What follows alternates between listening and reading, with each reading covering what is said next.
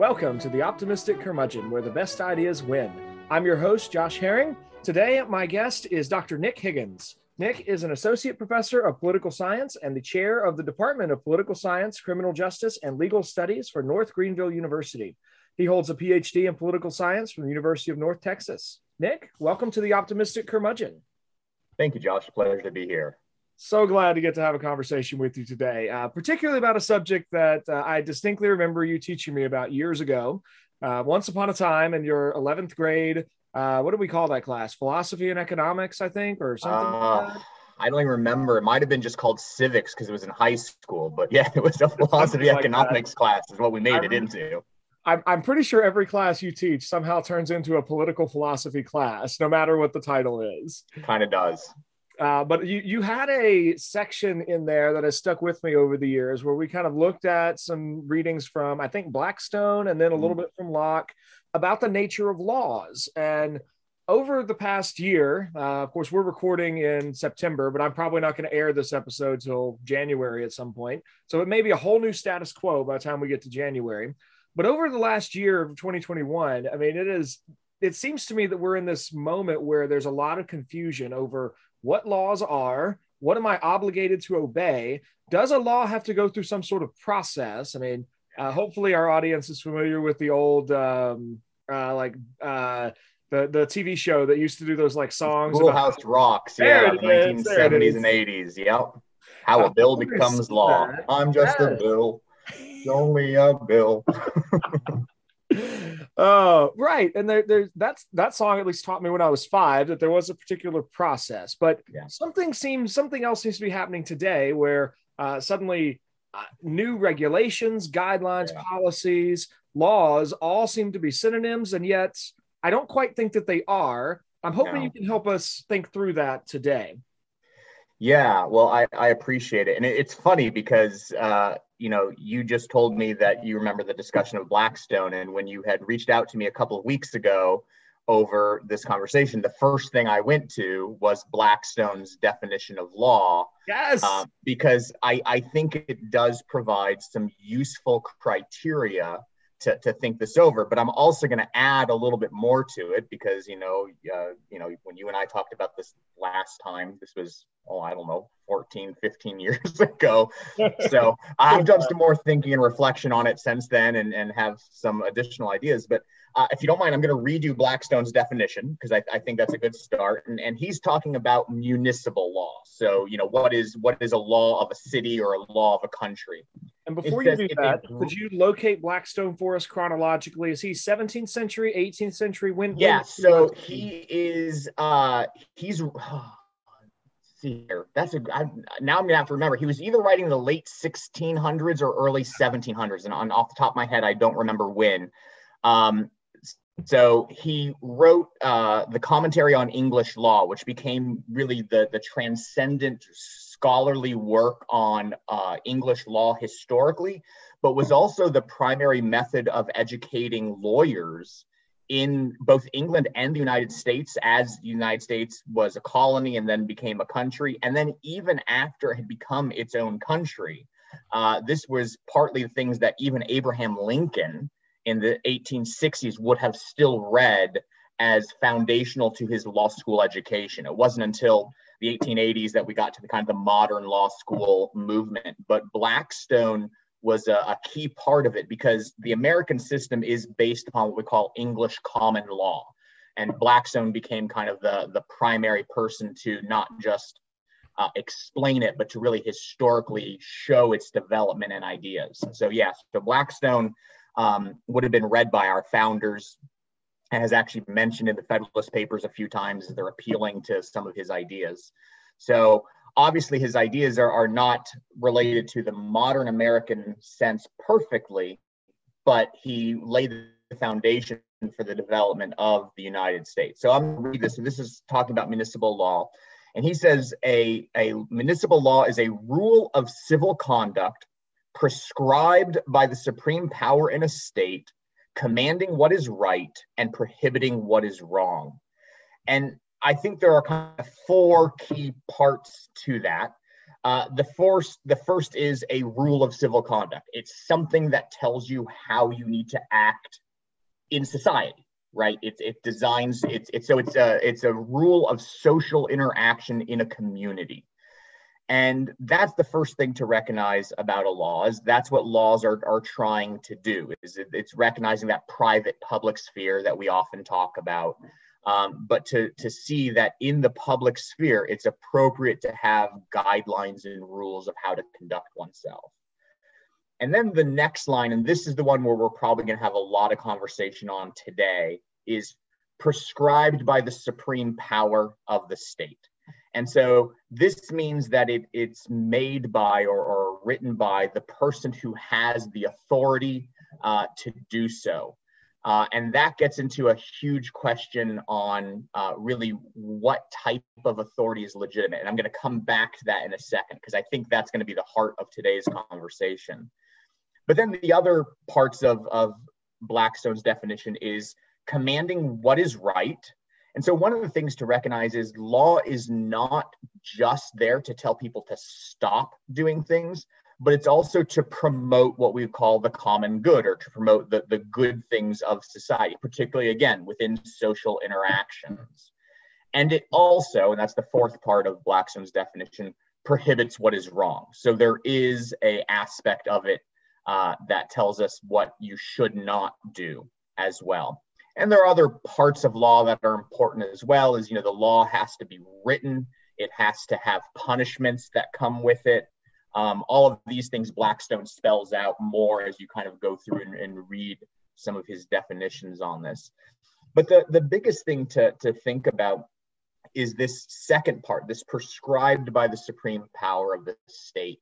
Because really, this raises a, a rather philosophic question of what type of who's who is the legitimate authority, right? Like we all recognize that we are supposed to obey our authorities and we even mostly want to obey our authorities. But the question is, how do we determine whether it's a legitimate authority or not?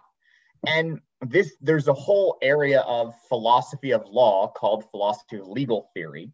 Hmm. And it gets into the question of what are the right sources of, of authority of legitimacy. And, and there are two primary ones that I'm going to talk about today. There are some other subsections, but I think these two are the main ones that you fall into in really any discussions. And the first is what's called positive law. Um, and this is the idea that law is the creation of human beings and can arise under uh, people's desire to create these laws, but there's nothing external to the, the law itself that provides any guidance, input, or legitimacy. The legitimacy is within itself alone. And there are two aspects of this. Sometimes this could be called what's called command theory, which is basically the law of force. I command you to do it, and the reason you have to obey it, the reason it's legitimate is because if you don't, I have something that will force you and punish you if you don't. And this is a form of positive law. It's a form of command where we say, okay, the person with the biggest guns is the one who determines the right laws. Um, and of course, we all kind of shrink at this, like, mm, there's there's something here that that I, I don't quite like. But then sometimes in our conversations, this is exactly what we say. You know, we say, oh, you know, taxation is nothing more than robbery of the government, or you know the government is nothing but a big set of piracy. There's one of the i was actually just talking about this in my class this past week. We were reading thucydides history of the peloponnesian war. And right at the beginning he's giving a history of ancient greece. And he talks about the rise of minos the, the minoan civilization. You might remember the minotaur as the, the big thing but he's coming in. He's saying before minos came there are a bunch of little pirates all around the aegean sea and they were actually praised because they helped people and they robbed people but they helped the poor of their community and they robbed others. And he said there was no shame attached to piracy. And then minos came and he basically put an end to all the pirates by forcing them to pay tribute to him. And i always say the reality is minos was just the biggest pirate right? He was the same thing.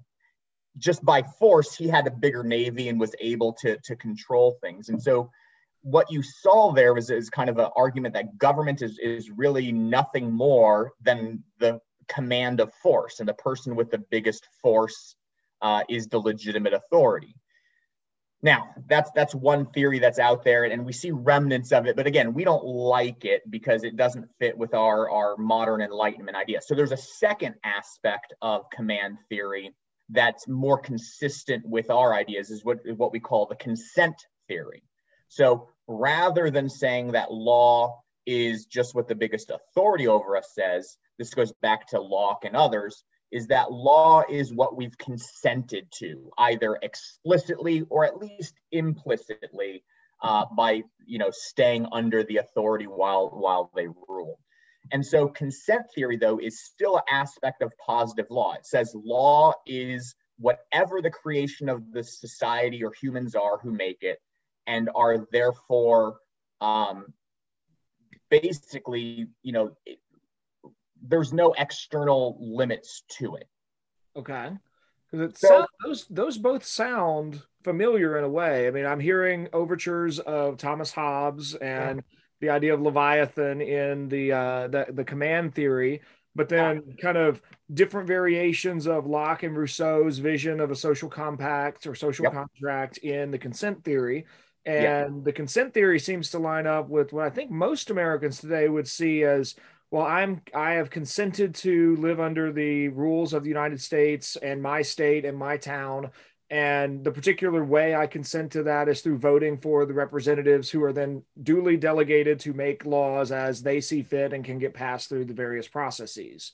Is that is that accurate? Yeah no you're you're absolutely right there's you know in, most of these positive law both command and consent theory um, are they're not exclusive to kind of the modern ideas, but they're the ones that are more followed by the modern philosophers. And again, you can find Thomas Hobbes in, in that in that kind of command idea, which again we've kind of rejected, and then you can find more consistent with our ideals in the consent theory. And both of these kind of uh, are derived from this this idea of positive law. That law really is the creation of humans designed for humans. Now, those those ideas though are not the only ones out there and i told you you know 15 years ago when we first talked about this i thought about this a lot more and i started doing some additional reading and uh, i want to bring in one more definition of law which would be thomas aquinas's definition of law and this, this is from the summa theologica and it's very similar but there's one key difference that I, I want to bring out here and so thomas aquinas says that law is an ordination of reason by the proper authority for the common good and promulgated. And so you'll hear many similarities, right? So by the proper authority, right? We're still trying to figure out what's the proper authority. Uh, you know, Blackstone says commanding what is right, prohibiting what is wrong. Aquinas says for the common good, right? So still similar ideas. Uh, Aquinas says it's promulgated. You have to make it clear. You can't just make it, you know, all of a sudden ex post facto like hey i told you that was against the law but i didn't actually tell you what the law was those are you know those are problems but the key addition for aquinas is that first line the ordination of reason and here aquinas is following kind of a, a scholastic idea and an ancient idea of natural law theory that laws are not laws are valid but only when they're within the bounds of consistency with the created order. And with you know and so for those who are christians you would say this is because the way god has imbued his character in creation. Um, but even for those who are not we would say that there are certain regulations and orders to the natural order and reason will help us discover what those things are. And so the natural law theory is a little bit different than the positive law theory because it says there are laws that are made by humans that have to correspond to these ideas of, of reason or the, the natural law. And anything that doesn't correspond to that is not a law. And you might hear, and I'm sure you've read this with students before, a little bit of Martin Luther King Jr. I was just thinking of the letter from a Birmingham jail that this yeah. is the this is I actually just taught this uh, last week to some aspiring Lincoln Douglas debaters. We're in the uh, the season with the uh, NSDA novice LD resolution about uh, civil disobedience is morally justified in a democracy. It's those yeah. three clauses. I, I always mix those up, but we were talking about the fact that it you you can in fact have an unjust law, and part of what makes civil disobedience so powerful is that you're actually tapping into a pretty universal recognition that an action is unjust and that you and it, when you perceive that injustice king and lining up with immanuel kant and others would say you're morally obligated to reject that unjust law that you only follow an unjust law mostly because you fail to realize that it's unjust. So seeing right. visceral disobedience and the suffering as a consequence prompt uh, provokes the conscience and, and so on.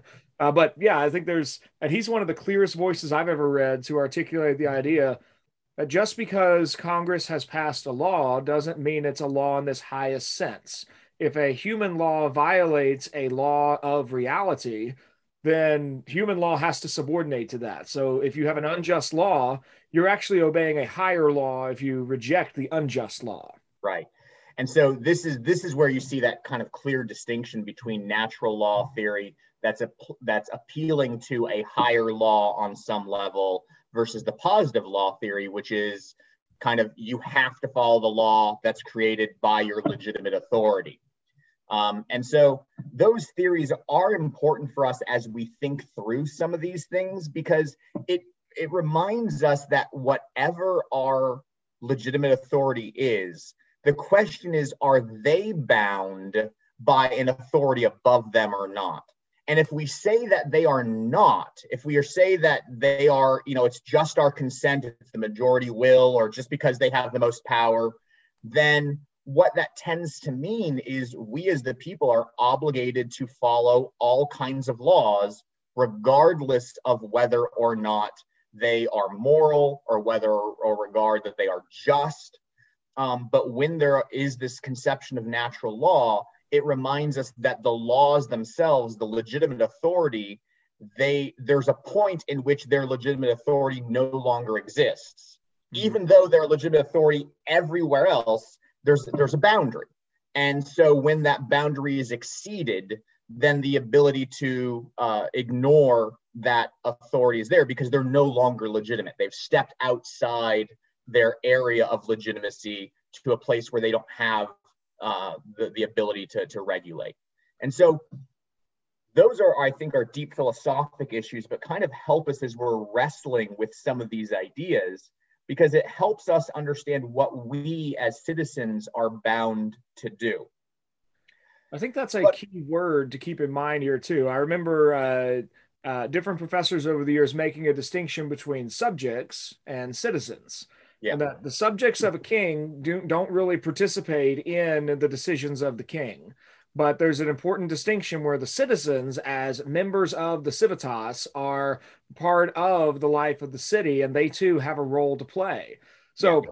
and as we kind of get into this, I think it's important to frame it as like, not that as a this this is not a quasi neither of us are quasi revolutionary type people i mean we're not looking to overthrow the current government or reject legitimate law and order but it is part of the American experiment of, of, of ordered self government, of, of liberty under law, that those who have liberty have to kind of always be looking at these questions of the boundaries. And are the groups that have power, whether that's through this uh, natural law understanding of, of power or whether it's through a consent or command understanding of power, is it the right exercise of power in this particular act or is that an illegitimate growth of power that we as citizens, out of the love of the polis as a whole, ought to resist. I think that's that's is that would you agree with that or would you nuance that any yeah further? i mean I, I, fundamentally i think this idea that you start with is that as american citizens primarily we are to be self-governed and and as you know and, and again we've had these conversations before the less self-governed we are the more i need to be externally governed mm-hmm. and so one of the, the primary things is anytime I see the promulgation of more and more rules, it to me means that there's actually problems with the citizenry and their ability to govern themselves. Because if they could govern themselves, there would not need to be external rules, or at least as many external rules. So the, you know, we can talk about the growth of these external rules, but one of the things that we have to understand is for those who are trying to be self-governed, who are trying to learn this to act prudentially and wisely in a situation, sometimes there are going to be extra rules that we don't like, but are still legitimate, are still absolutely done by the authority. They're not in violation of the natural law.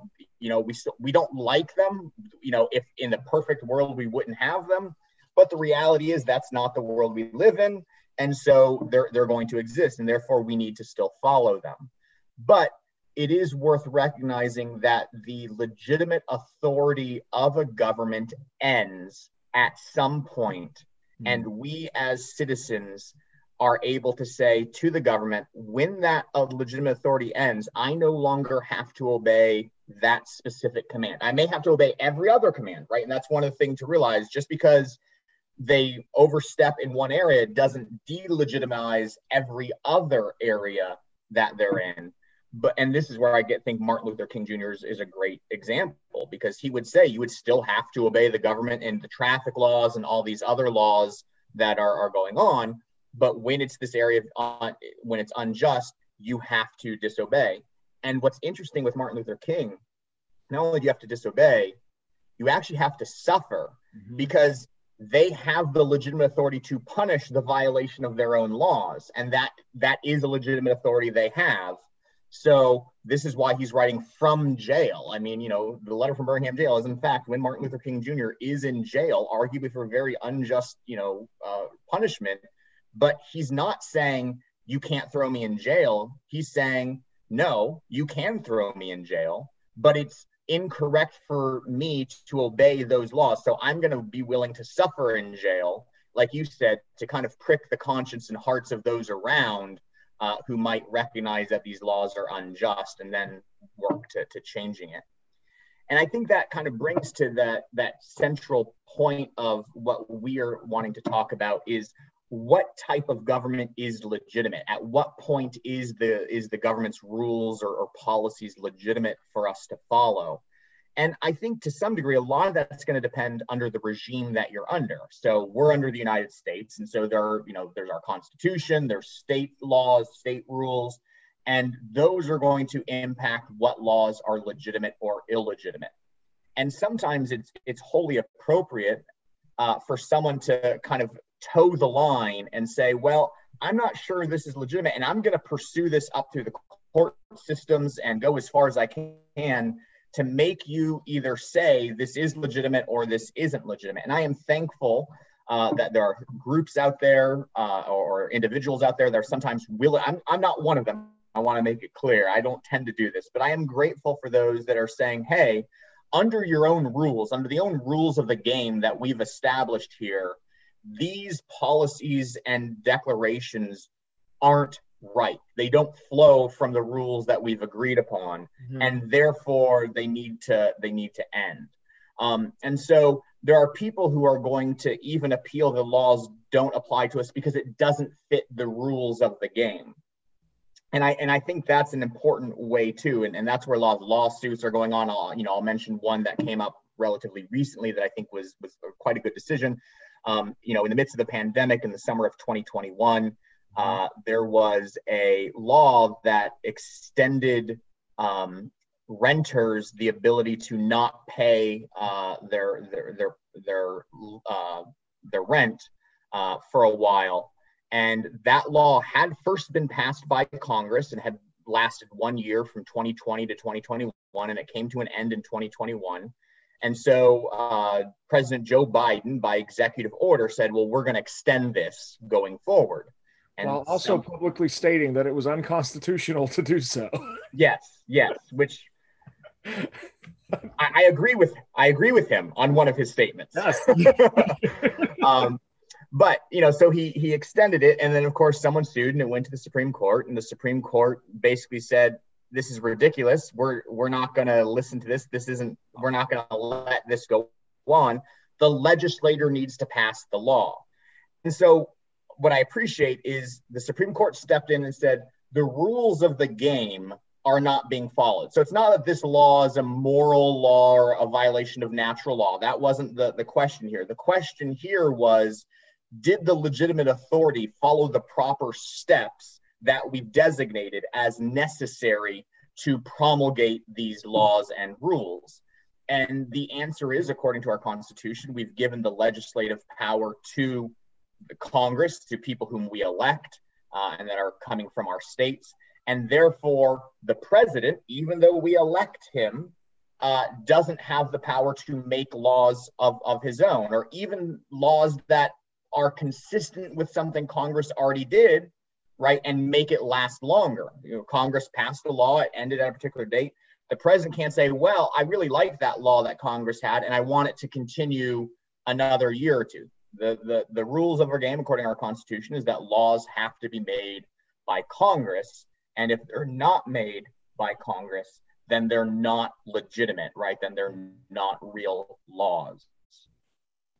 So what I'm taking from this so far is that a law is a an official statement from a from the right authority that governs how the citizenry ought to act, whether positively or negatively. It's got to come out in a certain form so that everyone understands it. And that um, when those criteria are met, we are uh, members of a society, of a country, of that group, are morally obligated to obey those laws. Doesn't mean we always do, but we are obligated. We should obey those laws. Well, now, what would you say to some of the other vocabulary words that have been used a lot over the last year? I'm thinking particularly of guidelines, recommendations, and policies that are coming from non-elected agencies. Um, the CDC, I think, is the biggest example of this. That they have they've issued guidelines that apply to renters, to homeowners, to uh, businesses, to schools, to all kinds of places, and yet the CDC does not have the legislative authority that Congress has. So, how, what, what would you say to to that kind of that that situation? Yeah. So so this so we've moved kind of from the philosophic questions, and I, and I think you summed it up very well with that statement to the the specific questions of within our system, within our analytical system, what do we do when it seems the rules are not applied or used the same way uh, at the same time? And, and what do we do with, you know, we talk about laws, we talk about administrative rules, we talk about guidelines, like we have all of these things that sound like laws, but no one wants to call them a law. Why, why is it they don't want to call it a law? And yet we still are, are told we have to obey it as if it were a law. And so this is where I'll get into a little bit of American government uh, policy and history uh, to, to help us understand it. The reality is there is an aspect of making laws and then enforcing laws that that gives some room for discretion. So uh, this is this is something I've used in class for a few years. Let's say, for example, uh, there's a law at your local park, and the park says no vehicles on the grass. Okay, so there's there's a rule, and let's say, you know, and let's say it was passed by all the all the proper authority. So I bring my children to the park, and they are borrowing a friend's four wheeler and they're four wheeling all around the, the park and and you know someone comes and stops them and they point to the rule and says well the rule says no vehicles on the grass. And my children say well this isn't a car. This isn't a truck. It's not a vehicle. It's not a road vehicle. It's an off-road vehicle. You know and so that doesn't apply here. And of course the the police officer is going to look at them and say yes of, of, of course it does because it's still a, a vehicle well, let's try it again, but instead of instead of using a four wheeler, what happens if they're just using a little remote control car? Okay, so it's still something powered by an engine, battery operated, perhaps. It's you know, is that a vehicle? Or take it one step further. What happens if my my 18 month old baby was had a little Hot Wheels, right? He's just playing with his little Hot Wheels on on the grass. Is that a vehicle? And of course, when we get to that one, everyone in the right mind say, of course, that's not a vehicle. But here's here's the reality: when a law is made, not all aspects of the law are clearly defined.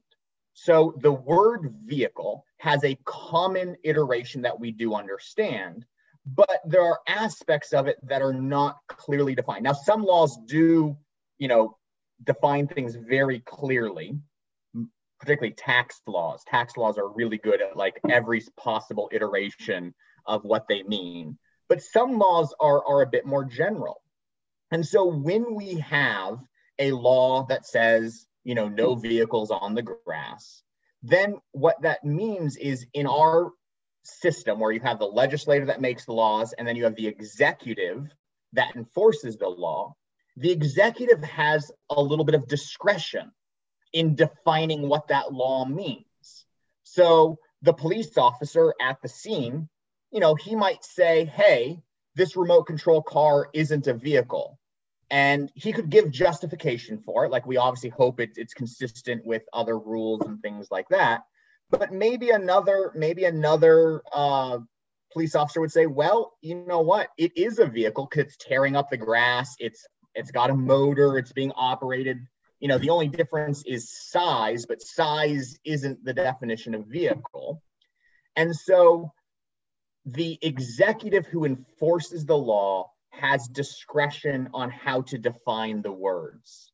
Now, if you do that, what starts to happen is every individual enforcer, so every police officer, starts to say, Well, I think this is a vehicle. I don't think that's a vehicle. And so, what do you get? You get sometimes where someone's punished for riding uh, a four wheeler and sometimes they're not. Someone's punished for having a remote control car and sometimes they're not. Someone's punished, just depends on who the police officer happens to be that day.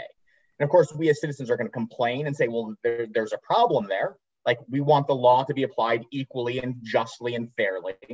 And so the local police office is going to come up with a rule. They're going to say, for the sake of my police officers, a vehicle is now defined as something over 50 pounds that uses gas engine that someone can sit on, you know, blah, blah, blah. That's what vehicle means. And so now you have the difference between the law and the rule.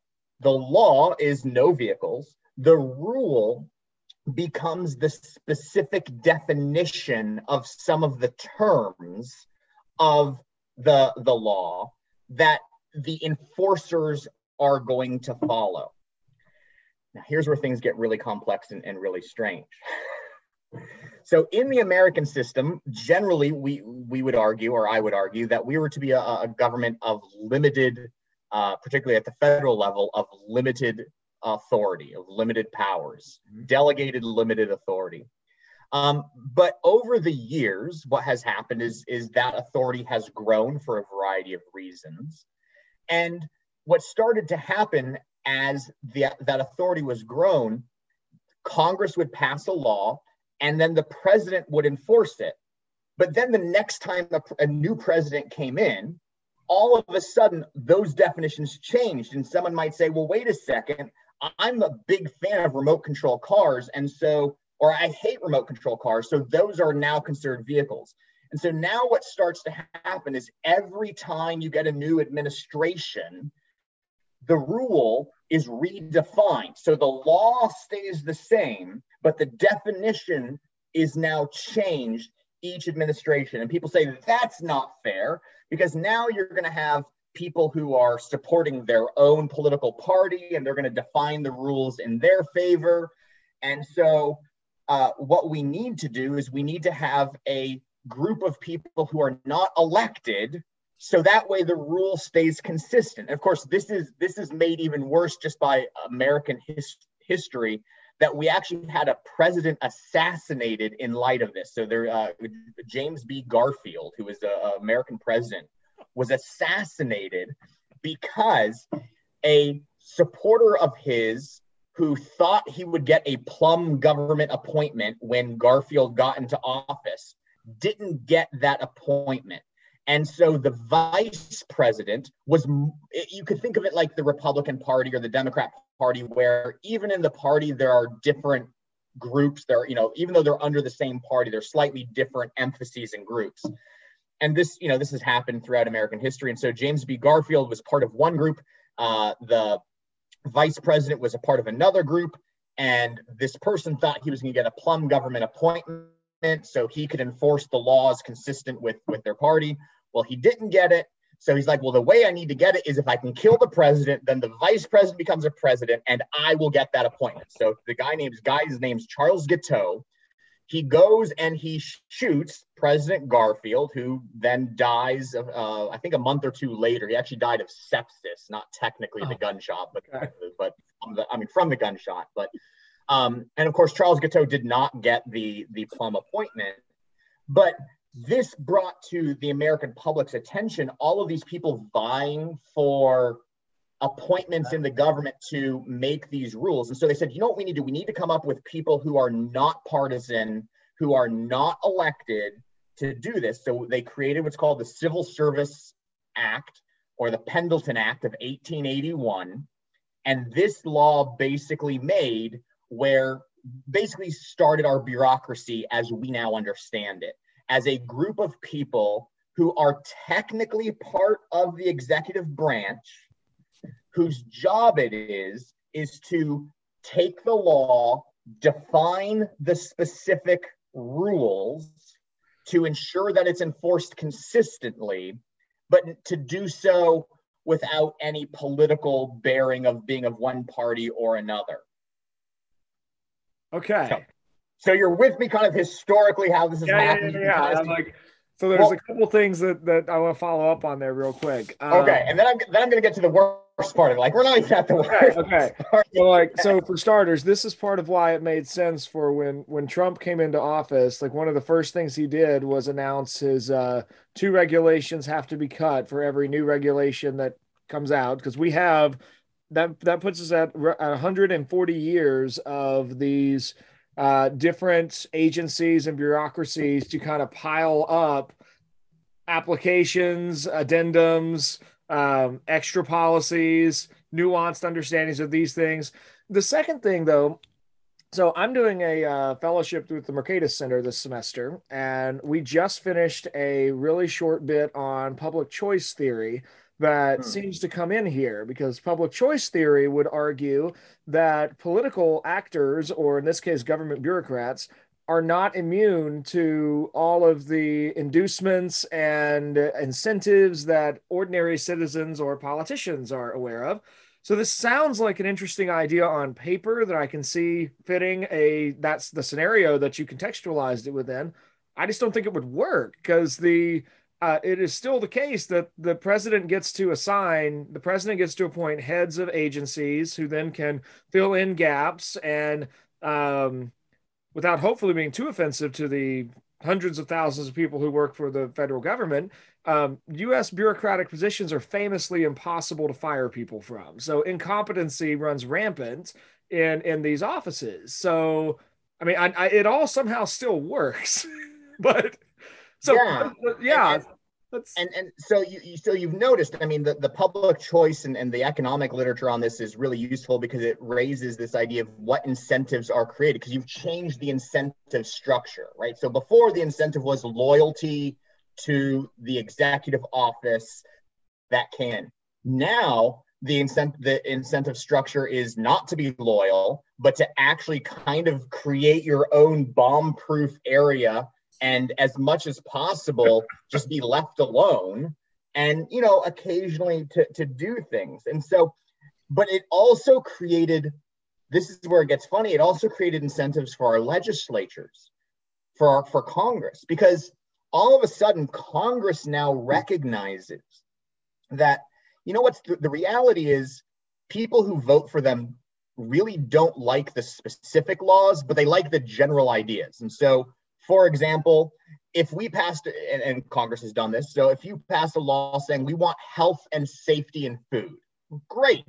You're going to get lots of people like, yes, we want healthy food, we want safe food in the United States. Perfect. Okay. So Congress will then pass that general law, push it over to the bureaucracy, whose then job it is is to define what health and safety in food is. And so they'll say, well, you know that means in milk you have to produce it this way or chickens you have to do it this way or, or one of my favorite this is actually a legitimate rule of the fda like how much cockroach bits and rat hair can you have in a chocolate bar in a hershey bar okay Now that's a very specific definition, and they will tell you. I think it's 20 parts per million. So the answer is not zero. Just so you know, like normally we think, how much cockroach or rat hair should I have in a Hershey bar? The answer is zero. The best mm-hmm. answer is always zero. But of course, the the the bureaucrat making the rule, they have to think about what Hershey wants. And if you, and I don't mean to malign Hershey or any chocolate maker, but the reality is they want as few rules as possible. So for them, it's you know, they don't want, you know, they would be okay with whatever cockroach that fell in there that no one found out as long as nobody's complaining, right? Like that's that's their limit. 20 parts per million allows for maybe one cockroach in a vat of chocolate. Yeah, yeah. So you know, and so the the bureaucracy is now trying to to follow these rules because they have the people who want zero, and then they have the chocolate maker who wants this, and whatever they come to is going to anger both sides right? It's gonna anger the people because the people like it's not zero, and the chocolatier is like, well, it's not whatever we want. And so what Congress has learned is they can kick over hard decisions, decisions that make people uncomfortable to these bureaucracies. And so it has become an incentive for Congress to make general rules and then let the bureaucracy define the laws. And you will actually, if you read a lot of laws that Congress passes, they will say, you know, we're going to create healthy food as defined by the FDA. And so they're basically just giving authority to the FDA to promulgate those rules to, def- to follow the law. And so, in a weird way, the FDA or the bureaucracy, they're not making laws, they're making rules, but they've been handed a lot more authority uh-huh. by so that it's called the delegation of, of rule making power, right? They've been delegated this authority by Congress because it's in Congress's best interest not to make people angry at them because then they won't get reelected. So you make the general laws, you let you let the bureaucracy make the specific things that annoy people. And then what happens is when your constituent says, hey, you know, I don't like what they, they did, then the congressman says, so I will come to the rescue. I will step in and fight against that bureaucracy for you. And I will be your champion against those specifically bad laws. So what they've created is an incentive to pass the buck of lawmaking, of rulemaking over to the unelected bureaucrats because of their interests. Well, and that's so really helpful in at least these two different ways. I think that that that makes sense. I've heard for years that the uh, the original um, uh, Obamacare legislation had blanks in it. That it was literally so this amount will be provided for blank condition. That's just that's written knowing that this system is going to take care of it once it's passed. And then, yeah. but then the other thing is like so is this part of why people say our legislature is broken? Yes. This I mean, is this is this is one of this is one of the the main reasons, and um, you know, I, I it, it's a it's multifaceted. This is this is not the only facet, but the reality is the legislator is broken because they are unwilling to do the hard decisions that lawmaking requires. Right? They the, because the reality is making laws is hard. And when you talk about doing what's for the common good and you're talking about you know commanding what's right and prohibiting what's wrong there's going to be arguments and debates and eventually you're going to make a stance and some people are going to disagree with you on that stance but if you make it right if you go through the process and argue over it you're at least going to have a strong reason. So back to Aquinas's ordination of reason. You're going to have a strong reason why this is the decision you came to. And you're going to be able to articulate it and defend it, even if, you know, recognizing that not everyone's going to agree with you on it.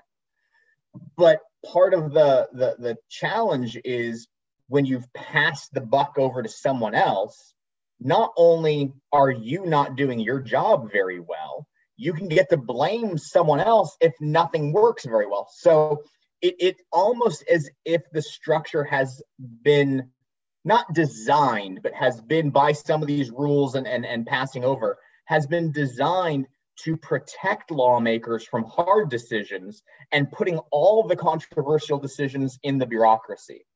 And that's often what, what we see.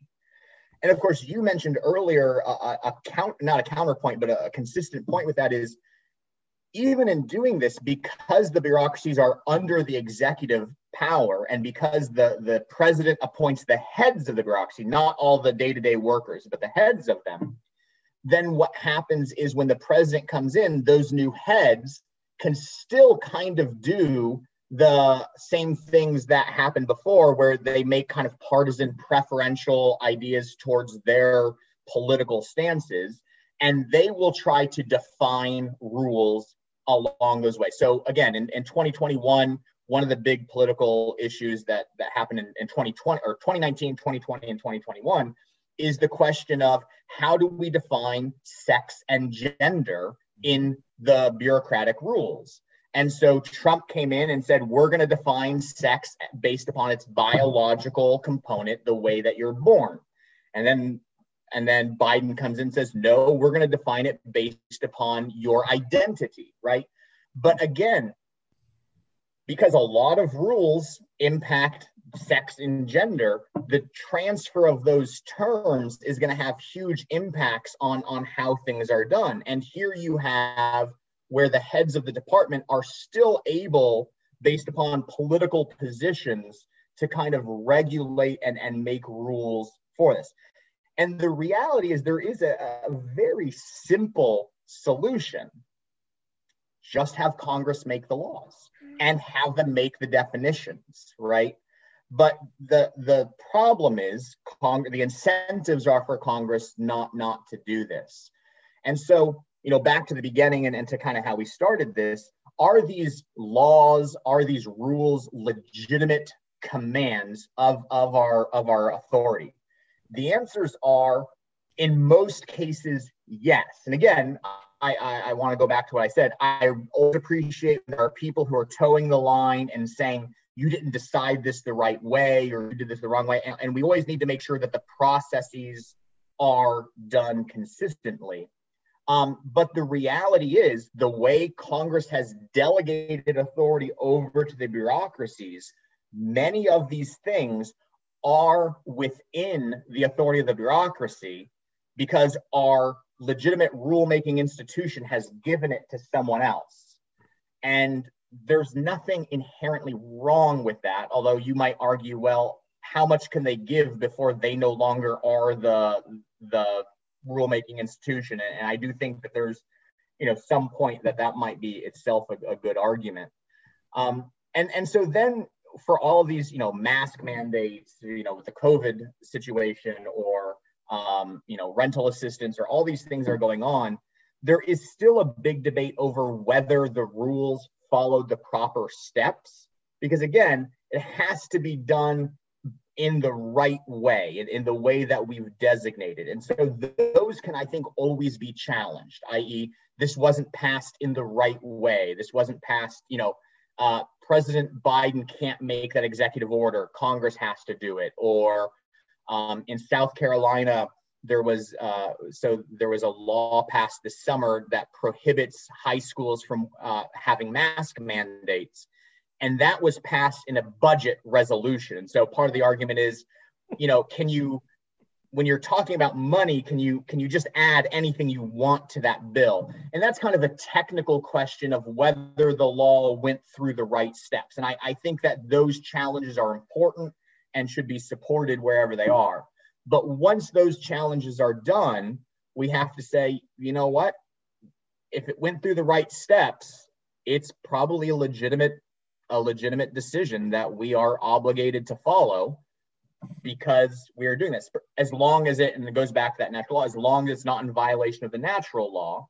Okay. and and and there you know the issue i would say one quick way it's not the only way the quick way to determine whether something's in violation of natural laws are they forcing you to do something that is immoral?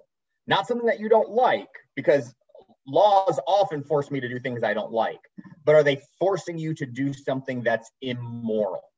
And if they are then you can have a we could start having a natural law argument that maybe i don't have to obey it. Um, but the reality is, you know, my political position notwithstanding, forcing a landlord to uh, wait for rent from a from a tenant is not immoral, right? They're not forcing me to do something that's immoral, um, regardless of what my political position on it is, right? Is it immoral for me to go to a school where my my kid has to wear a mask? No, it's it's it's not immoral, right? Now, I don't, I may not like them. There, you know, there's prudential arguments, and I always say, because laws are supposed to be reasonable, even if the law is something you don't like, you should still be able to talk to the lawmaker, work on adjusting it, and present reasons for its change. And I, and I think that that's always important. I think part of that, part of that, I was, I'm thinking now about those those those examples you just raised. I mean, part of that depends on the strength of what we of how, how strongly do we read the question of moral or the, the term moral. I mean if if the word moral simply means it's ancient roman mores or customs um, that's one thing. Uh, we typically don't use it that way i don't think. Most people use moral or immoral to refer to their sense of a violation of the good or upholding the good. I'm doing what is right. I mean i think there's a I would I would not make a strong I don't think it's a very strong argument, but there is a there's an argument to be made uh, that um, the ma- masks as just masks are at the very least they are they're a harm to uh, human interaction. And for very young children who are forming their initial perceptions of who people are and learning how to interact with people i'm talking about like three and four year olds like that the youngest ages uh, that are we doing some uh, measurable harm to them by uh, through either requiring them to wear masks or having them only interact with adults who are wearing masks? Are we sev- are we harming a natural process of forming human connections? Now, again, yeah, not a really strong argument, but I think the the question is real there about are is there a stronger harm and which might rise. Now, I would I I think I I think I would disagree with you about the uh the the rent moratorium idea though. Like I would cast that as immoral because the uh, the the owner is not getting the use of his property. He's not getting the return on his investment. There is a natural process that is being stopped. Uh, so I, I mean, there's in a sense, there's that's a theft of that's a theft of money from the owner, and it's a it's a permissible theft uh, in this case. So I, I think I would argue that one rises to the level of immoral, but that's already solved through the Supreme Court saying it's unconstitutional. Yeah, and and you know, obviously we could have some of those specific conversations, and and I think what you you raise in in both cases is, in most issues, moral ideas are implicated. Uh, I think this is I think this is the reality in, in anything in life. But one of the things that we have to ask ourselves is what not whether morality is implicated in it, but are you being asked to do something immoral? Mm-hmm. So, for example not saying that that it, that there's not morality in particularly the the issue of tenant and landlord discussion, but is the landlord by forbearing rent and remember it's a forbearance it's not saying that they don't ever get it uh is, well, is a landlord being yes but don't to be immoral to do that? And, and i would say no um now it's not actually going to get his rent. If I if I so if I have a thousand dollars a month rent and I'm already in a lower economic position that I'm renting instead of buying, and then yeah. I have 18 months where my rent is forborn and I owe eighteen thousand dollars. Yeah. I have not I, I don't think I've stuck that away in a bank account because now yep. if I was wise, I would have. But if you're my landlord you know what? I'm just gonna be like, well, Mr. Higgins, Dr. Higgins, you can take me to small claims court. you can, that's fine. But uh, I'm moving out and I'm actually moving to Arizona and bye. Once that's yeah. so, like, there was a permissible theft there that sure. I, don't think, I mean, I, I, think it's horrendous. I mean, we're setting up a, the consequences oh. are, are real. We're going to feel those, but the oh. system itself permits that kind of activity. And it's yeah. a it's a legal favoring of the people who don't own property over the ones who do own property. I absolutely. And and as I said, it's not that not that these are in not that, that there's not morality doing, but the the point is the landlord is not being commanded to act immorally right forbearing rent is you know they're being commanded to be to basically recognize that they may not get the money back they're being commanded that you know to do this but they are not being told to act immorally they're being acted immorally against Okay. i agree Okay. wholeheartedly right so so that's the distinction that i'm making Okay. Okay. to be acted immorally against is much different than being told to act immorally. So to be acted immorally against, I I still have to kind of obey that law as much as now. Again, I'm going to try to change it, and as a, to a certain degree, again, we've talked after the Supreme Court has made its decision, so this is somewhat of uh, hypothetical. But you could fight against the processes and, and things like that. But part of part of the natural law is if it's a legitimate authority, right? If it goes back, if it's a legitimate authority and they command you to be punished for something you didn't do, do you still have to accept the punishment? And I think the answer is yes, hmm. you you do. And so that's kind of what's going on here. The the landlord is being told that they have to accept a punishment of not getting rent. Immoral, unjustified. Now, again, you know, hopefully the government has provided programs and they can access it. Like again, I'm, I'm hoping for the common good that some of the laws are, are done better than the that's going on here. But they aren't being commanded themselves to act immorally in response.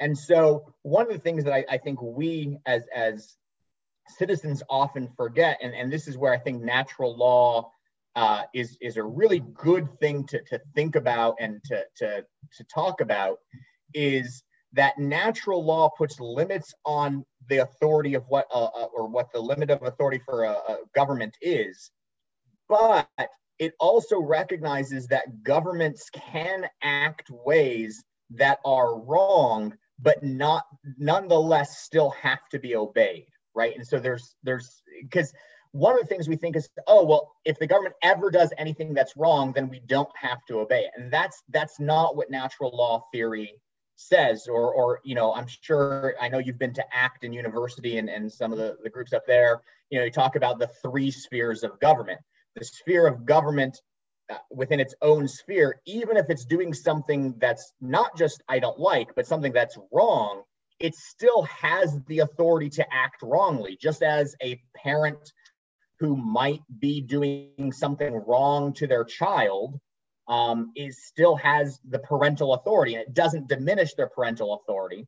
Uh, now you want now uh, hopefully wisely someone will come in correct them stop them guide them etc but it doesn't mean that the authority is is now gone because you did this one immoral thing um, and and so you know one of the things that and, and maybe for your listeners and, and for people kind of interested in this I haven't read the whole series, but there's a, a uh, there's a great web zine called Public Discourse Mhm. uh, that is out there. It, it's put off through um, the James Madison program at Princeton University. Uh, Uh, Witherspoon Institute. That's uh, Ryan. Witherspoon Institute, sorry, but uh, yeah, sorry. Matthew Franck, who is at the James Madison Institute, was also on on board. That's I apologize. That's why I got confused. So the Witherspoon Institute. Thank you very much. Um, but it's it's a great program, and I want to say at the end of August 2021, Mhm. they did a week long series on the natural law. And it's a really good series of, of both theological, like how does Aquinas, how do the Protestants come in, but also some practical, how does natural law theory and thinking work in society? And so for you know those listeners who are kind of interested in that, I would encourage them to to go look at that. Like I said, it, I think it was the last week of August 2021 uh, that this was was written, and there was I, maybe half a dozen to a dozen different articles talking about it.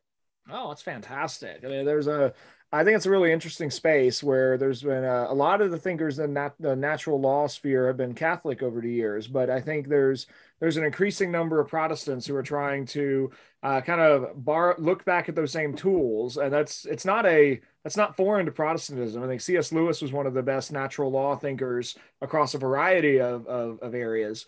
uh, but it's certainly something that not has not been very common in evangelical circles in recent years. But it provides so many helpful tools to be able to think through things in a clear, rational, logical way that depends upon um, uh, non biblical evidence for most of its reasoning, which is really helpful in a secularizing, uh, secularizing society. Now, yeah. Uh, Nick, as we're kind of uh, wrapping this up, let me. Uh, I, I, do want to just uh, pick your brain about some specific examples. I was thinking through some uh, things that I've uh, run across in the last few months. Uh, so let's see if we can uh, keep these as kind of short, short uh, sure. examples. But uh, a governor declares a state of emergency and orders a string of executive orders related to those that emergency. Do his orders have the the force of law? So that's going to come depend a little bit on each individual state and what kind of power the legislator has delegated to the governor under states of emergency. But in most states, governors have powers to declare health emergencies, and then that gives them increased power on how to act. So, uh, in in most cases, yes, because that was a delegated act by the legitimate uh, lawmaking body. Okay. Example number two the CDC issues guidelines for private companies or private institutions. Uh, do those have the force of law? So that's going to depend a lot on what they themselves are doing. So guidelines. So we've talked about laws and rules. We haven't really talked about guidelines. And part of that is because rules, if you remember, are kind of like the specific definitions of key phrases in law. Guidelines really are just suggestions. They are you know, they really are suggestions saying we're experts, we've studied this, we have knowledge, and so these are the guidelines we would ask you to follow. So guidelines will not have the force of law, but rules will. And finding that, and, and there's probably going to be some fuzzy points where those are going to come right next to each other, where you know I'd almost have to look at each one and do a lot of research to figure out which side it falls on. Um, but I would say generally, probably guidelines are not the, do not have the force of law, but they have if they're supposed to supposed to have the force of wisdom. okay, so they're more in the prudence, sort of like uh, we might uh, what wise advice more yes. than more than an area of, of specific moral obedience. Then exactly. Okay. Uh, so a example three, a private company puts up a sign saying that masks are required is that law in the private company space? Yeah, so you know, so this is this is a great question. So the first thing is as long as the private company is not violating another law above it. So obviously if a law forbids me from making that command, I can't do it. But it's, you know, it's what we would call house rules, right? It's, you know, it's the same thing. I, you know, I've got a bunch of kids and uh, yesterday afternoon, uh, a couple of my daughters went over to someone's house after church to hang out for a while. And I, you know, I try to let my kids know that each house has slightly different rules, and that's okay. Like just because our house we do this and their house they do that, that doesn't not a bad thing. But they need to make sure they follow those house rules. That's just by being a polite guest. So I wouldn't call it law because again, it's not made by the supreme authority, mm. but it's one of those things where because it's with someone who has at least relative authority over their area, it has it's a law-like action. That's that would be kind of my my argument. And so they definitely would have the ability to enforce it, and in enforcing it, they would have the ability to to at least uh, remove people who don't follow. They couldn't punish you in the sense of putting a fine on you or sending you to prison, but there's some ability to enforce and then remove people who don't who violate that. Okay, I think that makes sense. Uh, last one, I think you already uh, you answered my fourth one already. As a that's uh, that fit under the guidelines idea. Oh, yeah. A day, uh, so a town issues a mask mandate for uh, that town specifically, uh, but intentionally fails to enforce it. Without an enforcement mechanism, uh, is the statement law?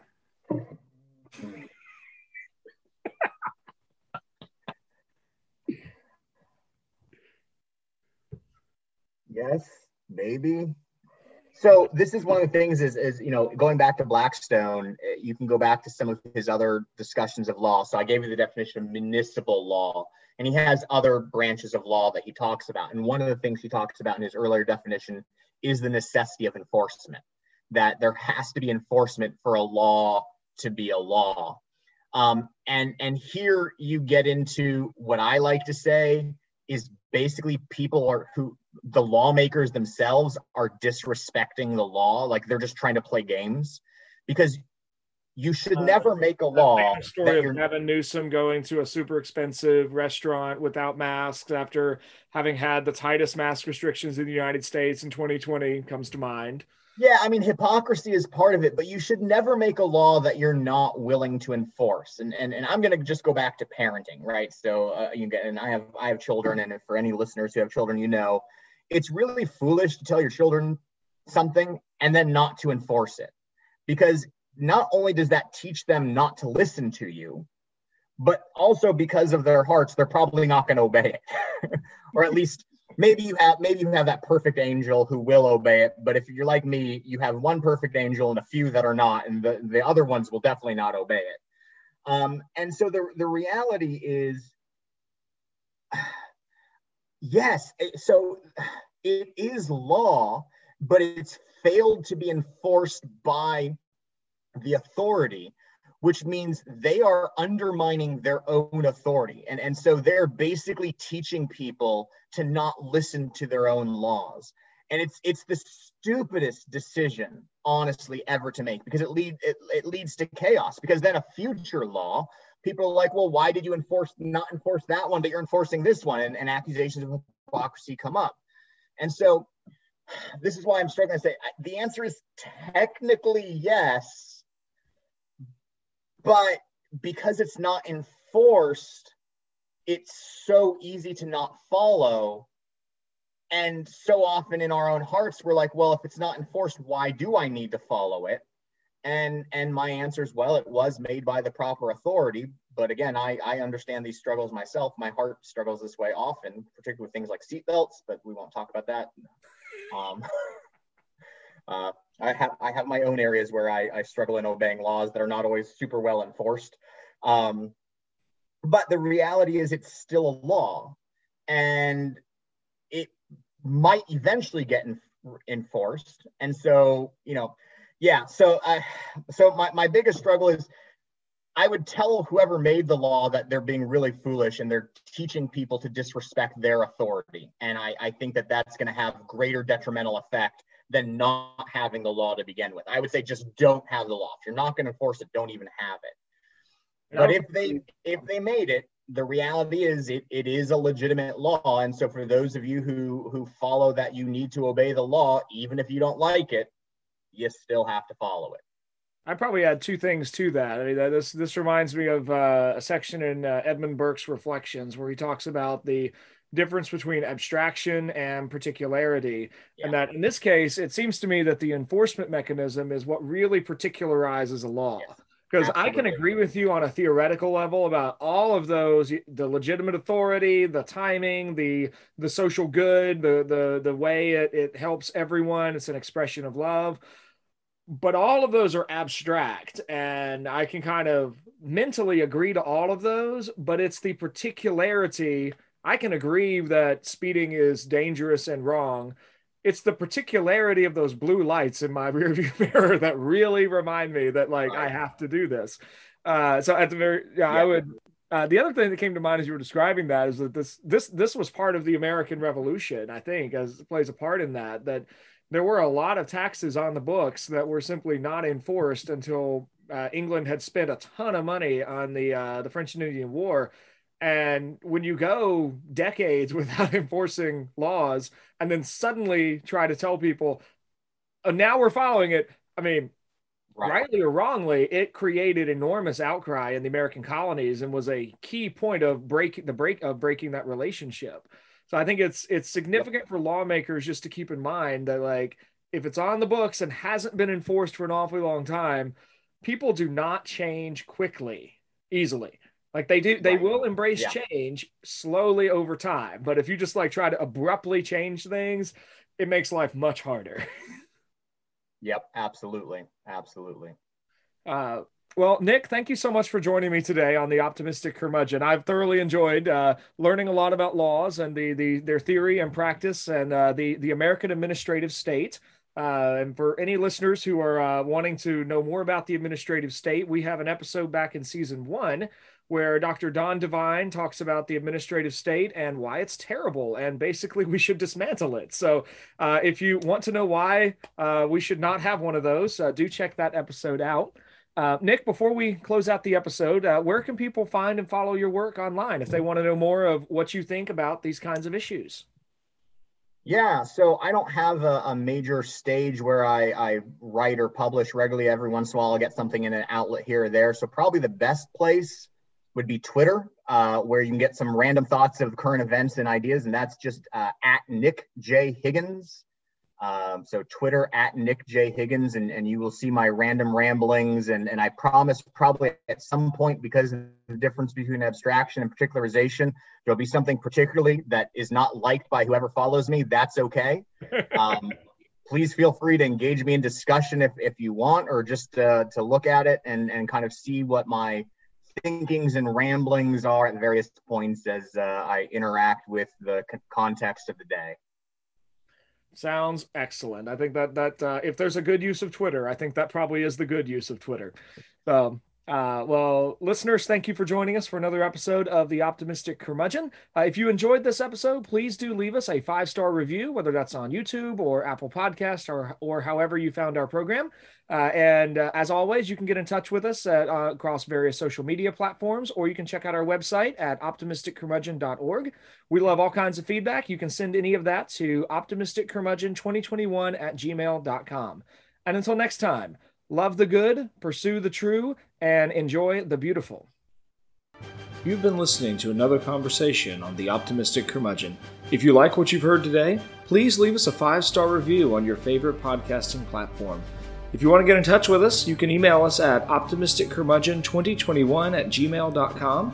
You can find us on all major social media sites. I'll list three uh, we're on Twitter at OptimisticC3, on Instagram at OptimisticCurmudgeon2021, and Facebook at facebook.com slash the dash optimistic dash curmudgeon. You can find our show notes, guest bios, and all episodes stored on our website, optimisticcurmudgeon.org. Until next time, seek the good, love the true, and pursue the beautiful.